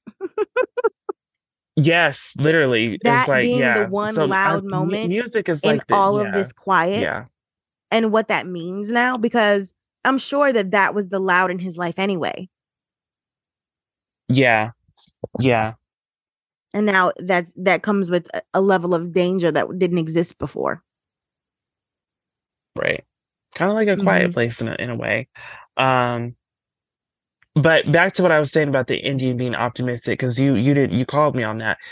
I think it was optimistic because we heard a sound that we had not heard in this film before, uh, which is again kudos to it for being so quiet. Like the way they really played with sound in that regard, you don't realize how much. Like imagine if you heard a cell phone or some shit, or um, a- and, it was so weird because when the right before the the water stopped working, you Yeah. heard this groaning noise, and I was like. I thought it was the pipes. I'm like, there's no way it's the pipes. I'm like, it sounds like somebody doing construction, but I'm like, there's nobody there but him. But then the Mhm. water stopped working. I was like, okay, it was the pipe. So that's what that sound was. But the way this film handles sound, because it ends with you hear what sounds like church bells. hmm Like someone's ringing a bell. Almost yeah.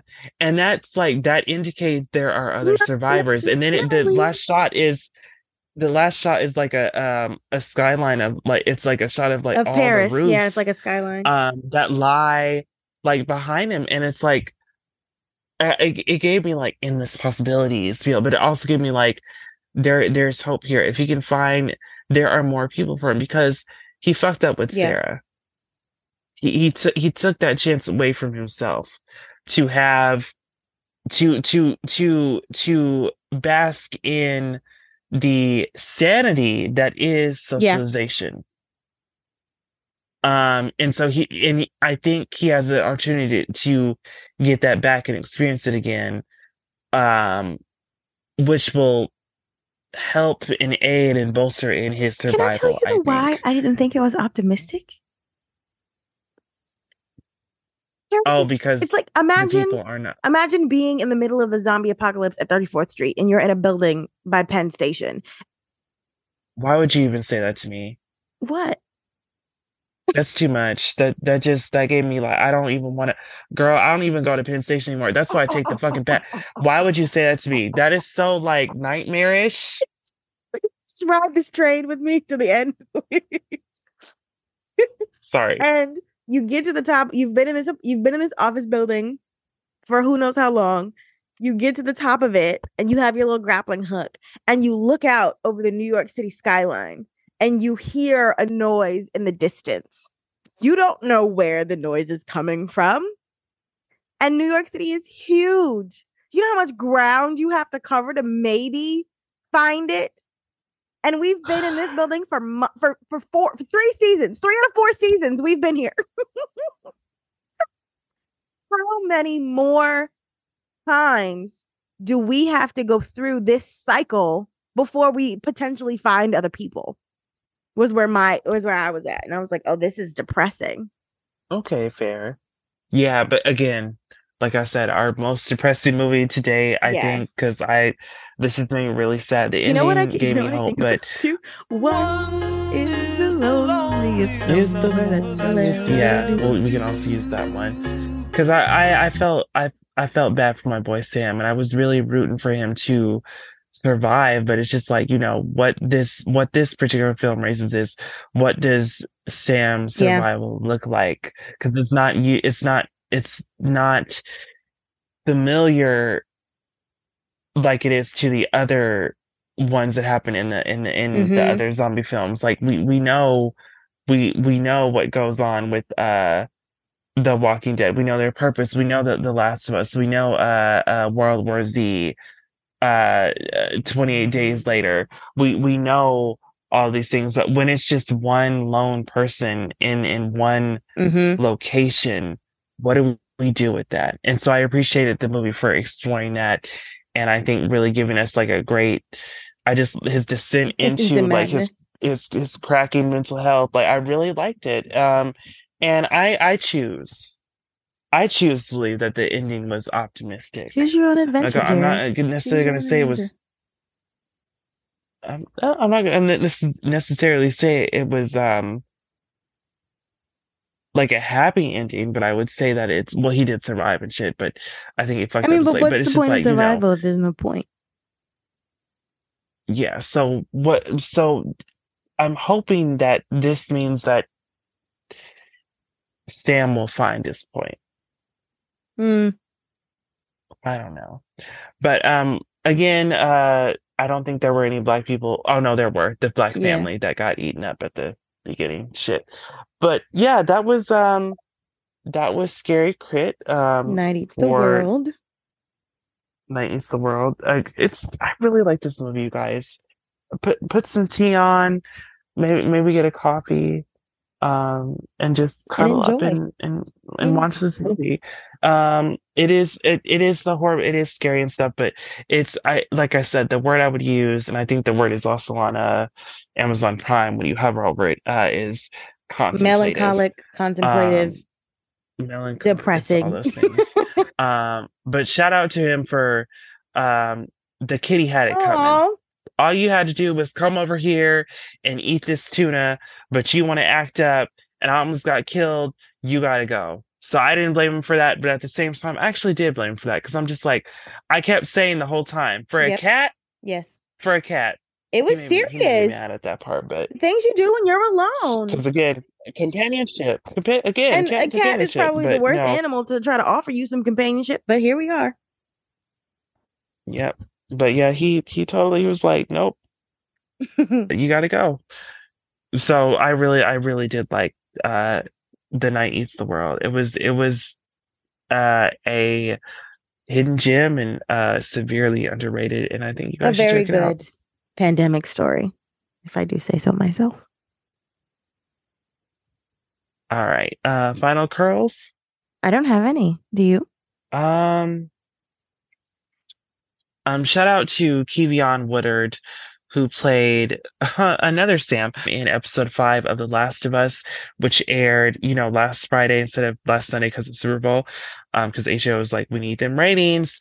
But I wanted to give a shout out to him because they did another uh like uh uh narrative change or or change in the script for the adaptation where they made Sam deaf in the Mhm. show. He was not deaf in the game, In the game. but they actually got a deaf actor to play him. And so the cast and some of the staff learned um, American Sign Language for this, but Keivonn Woodard is so talented. He stole the whole show um, last week. And I was just so touched to see, you know, um, a little deaf black boy do such a wonderful job in this big show, pull on everybody's heartstrings while just being himself. Mhm. And you know, we always watch the um, you know, making of the episode or behind the scenes at the end of the credits, and he had his interpreter on set with him, and he's just he's just so I think he's what like nine uh, like Not even, I don't think. my god he's know. he's he's a baby guys he's so little but he's so he's so beyond his years he just turned 10 jesus Oh, wow. he just turned 10 oh my god he mel What? he was born on february 9th 2013 2013 I, was, can't take it. Get away from me. i was I was, 2013. I oh my um, god. I was in God, college. was I was was I a sophomore at that time? What the fr- I just oh my god, like what the freak, so little. Not, but he's anyway, not even older than a Travis Porter song. Get away from me. oh my god, enough, enough. But he's ten years old, but he stole the show. Um, and he he, I just loved seeing um American Sign Language on on this, you know, like platform and this scale, and um, he you could tell he was so loved by er- and and so taken care of and and and and and just you know valued on that set. And um i'm just i i hope his parents are proud. I hope his family is just over the moon. But i think this is going to um i i think this is going to be a gateway for him i think the offers are going to be pouring in and we're going to see him in a lot of stuff um get him in the next a quiet place because the next one that, that that just started filming with lupita that i think is a prequel it's Yeah, it a, a quiet It it's a quiet place uh day one Yes. so it's going to be the first day of when they came to Earth. I'm very excited. I cannot believe Lupita is in it. I'm in lead role. Come on, genre. I'm very excited for her. But if they do for part three, cast him. Get him in there. I think he oh my god, get him in there. I wanna I wanna see him and the main character interact. I wanna see it. I wanna see it. But he did such a phenomenal job. He just he stole everybody's hearts. He broke everybody's hearts um and just everybody did a did a wonderful job in episode five um there were some you know changes from the game again but um But I think one of my favorite things is that they didn't explain the bunker because everyone who did the game understood what the bunker was and the story behind what happened to the bunker. And there were enough breadcrumbs uh, on the set that were shown on screen that if you played the game, you you kind of could see them and relate.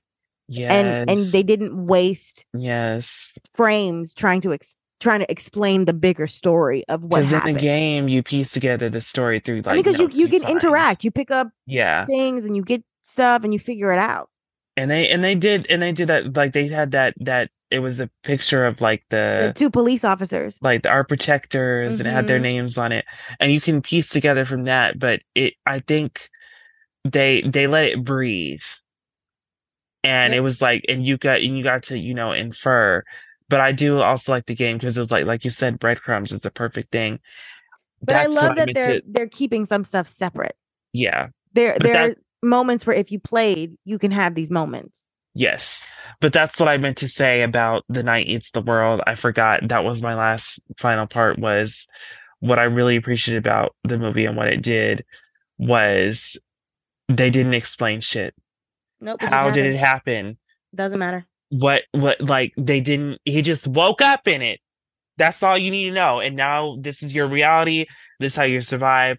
That's it. Like we- they just threw us and Sam into the fray and and we just gotta we gotta figure this out. We gotta fend for ourselves. Boom. There was no reason, no explanation. All we know is that shit went down that night, and I don't know how he slept through all that. That must have been some good ass sleep. Um, but he just could argue that he because his nose started to bleed. So you could argue that it's like a virus and he was infected, but it didn't do anything to him. He passed out, his body fought it off. He woke up the next morning. because he did get scratched, but he didn't get infected. Right. Hmm. So what does it mean if you're immune and alone? Right. Food for thought. Hmm. But anyway, we're still we're still on the final curl. Sorry, Gal. I I needed to get that out. But um, yeah, episode five. I loved how they adapted the sniper sequence. Once, because I Mhm. didn't realize what was happening Yep. until Joel got um took control. When he Yes. like got in position, I was like, "Oh shit, it's this part." Yeah. And, and I'm just like, "Okay, wait, wait." Then I'm like, "Okay, I know they came, but when is the?" And then From the the, ground earth. rumbled. then the truck slipped into the pitfall, and then they just all came on the ground. I was disappointed the bloater didn't throw like the The thing, yeah, I was waiting for it. I was I waiting was for waiting like the for little it. bomb. I was waiting for it, but Uh, to see his, his brute strength like, because I forgot what happens in the game if you get killed by a bloater if it if it gets its hands on you. But to see like just the brute the brute strength of I was like, chow. Also, that was prosthetics. I want you to know. I follow the guy who does them on Instagram. It was prosthetics and it was for like a six six foot six inch like body like girl Huge.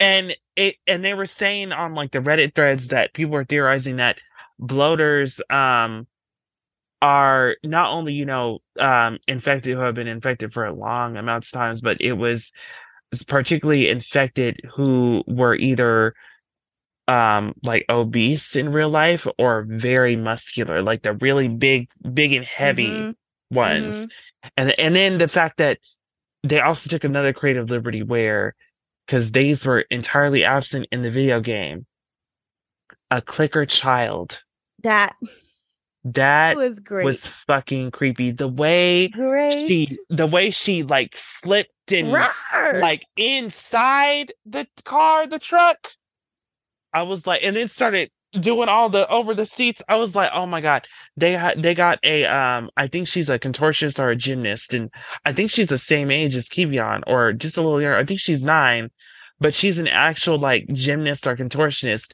and she's this little girl they put her in the clicker makeup and they they were like okay do your thing when you get in there like Figure from the out. moment you enter do your thing and with the with the whole prosthetic on when i tell you that was some of the creepiest shit Yep. It was a lot.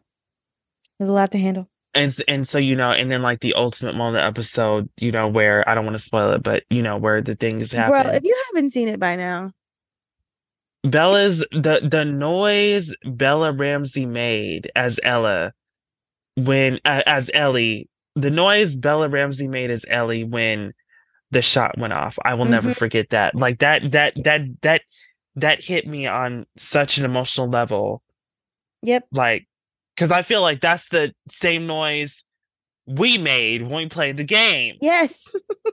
because i'm just like oh my god so and then the when before joel left and he looked down and he saw what she wrote on his little pad i'm sorry that i had to take a moment at that i was like i can't i can't it's But it was much such an innocent thing too. Their entire conversation and her believing that that is the way a cure would work. Because I believe it too. I was like, let me find out that they gonna be with them when they go see. T- I was like, let me find out they they switch this up and they go lit. But nope, Nope. nope, and Death that and made it hurt even worse. Yep. That made it hurt even worse. That was like, damn, y'all really y'all set us up. Y'all set us up like that. Because I know the people who play the video game were like, wait, are they really going? I really was like, oh my god, let me find out. Let me find out. Oh my god, because because they know. I don't think um. I don't think it. I don't remember in the game if uh Joel explicitly offered that like they could travel together. I don't think so because I didn't. know. I don't think so. So for him to do that in the show and to know like they were gonna have like compa- like it was just Yep. I I just like but it mm, that was I want awards for everybody god damn it um but it was just so I'm I'm so excited for episode 6 I just and I we we're we only have like um a couple more after this so we're almost to the end yo and I just I don't know what I'm going to do with No one is ready. No one is prepared. Oh, I mean, I have the. I still. Oh, I feel so bad. I have not played The Last of Us Part Two since the last time I talked about it. I need to play it. I don't know. Work was busy. Life was busy. Because when I play this game, I want to be in it. I want to be like. I want to be no in tune. No distractions. I want to. Because this game it requires a lot of me, and it deserves it. So the I want to be there. emotional But toll it takes.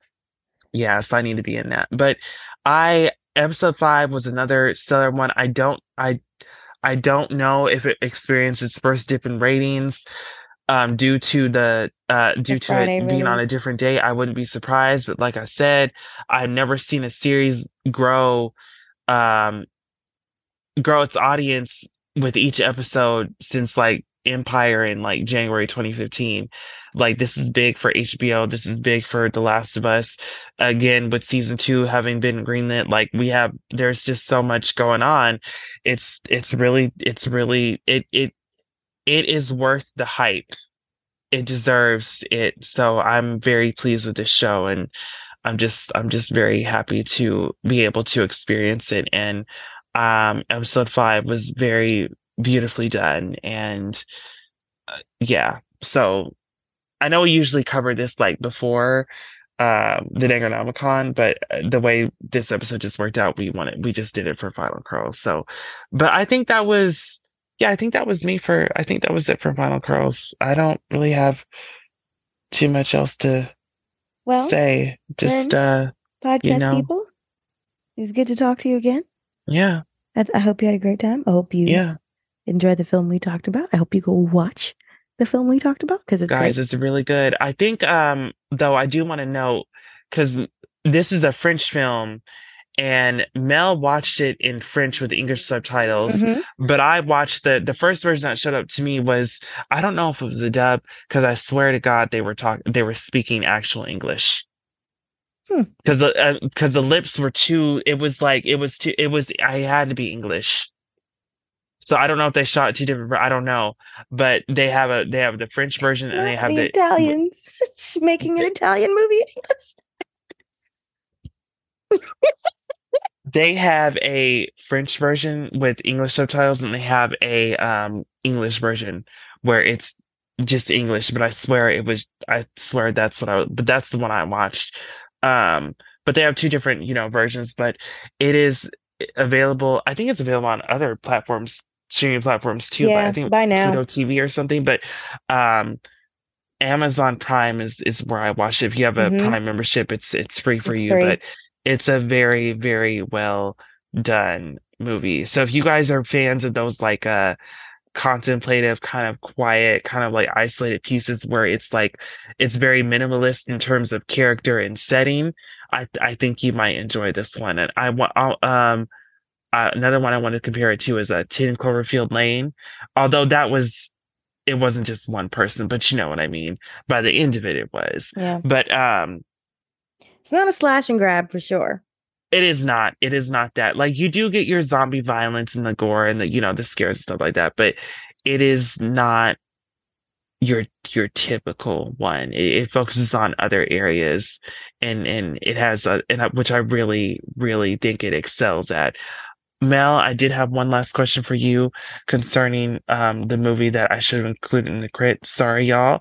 But Hmm. I wanted to ask you because I was so confused. I was very confused. what happened? I ¿Qué wanted to I wanted I wanted to ask you why when Sam let Alfred out of that elevator, why did Alfred not only not attack him, but just like walk into his apartment smoothly and just, you know, just chill? Like, what was up with that? I think that there is there's always that question in a zombie film where it's like like Sam asked Ellie, right? Am I still gonna be there when I turn into this monster? Damn, you're right. You're and I right. think that You're right. That is a brilliant connection. Thank you. is is that moment of because one of the reasons Talking that he to him for all to that Alfred time. Is that because he, you you bel you want to believe That is that- getting through to him. right and that there's a piece of Alfred that still exists Yeah. and that there's something there. But on the other side of that, and the thing that I love the most about the George Romero films is that in the in the original Dawn of the Dead, the the the the characters are saying that probably the reason that the the reanimated folks are coming back to the mall is because of muscle memory. And we've seen that trope a lot in zombie films where When they come home. Yeah. and they just kind of they're like zoo animals right when they, when they get depressed and they just kind of trot back and forth their body is just like there's a muscle memory here of like remembering Routine. going to this mo- right the routine they remember the routine so they just do it so i think it's that duality of is alfred still there Mm, or does alfred's body remember this doing this action so many Right. times that it's just become an intrinsic part of ex- his body existing right. Because the f- the family that he uh, locked in their apartment, they tried to attack him both times. But then Mhm. again, he wasn't talking to him like he was Alfred. To He wasn't spending time with them. So right you're right. I, I just thought that was very interesting. And the whole part where, mm-hmm. yeah, where he, where he got back up into the apartment and Alfred was there and all the smoke and he didn't, and he still didn't get attacked, but there were also other zombies there. That scene was brilliantly done. All the smoke and the suspense and the jerky movements. Like, because if he makes one noise or one sudden, it's over. It's a wrap. Gone. Dead. I think that that scene was very well done. And I really do think it was one of the film's centerpieces. Like it very well done. But yes, y'all, as Mel said, thank you so much for listening to this episode of Scary Crit. Um, I hope y'all take care and we will see you next week. See you in the future, podcast people.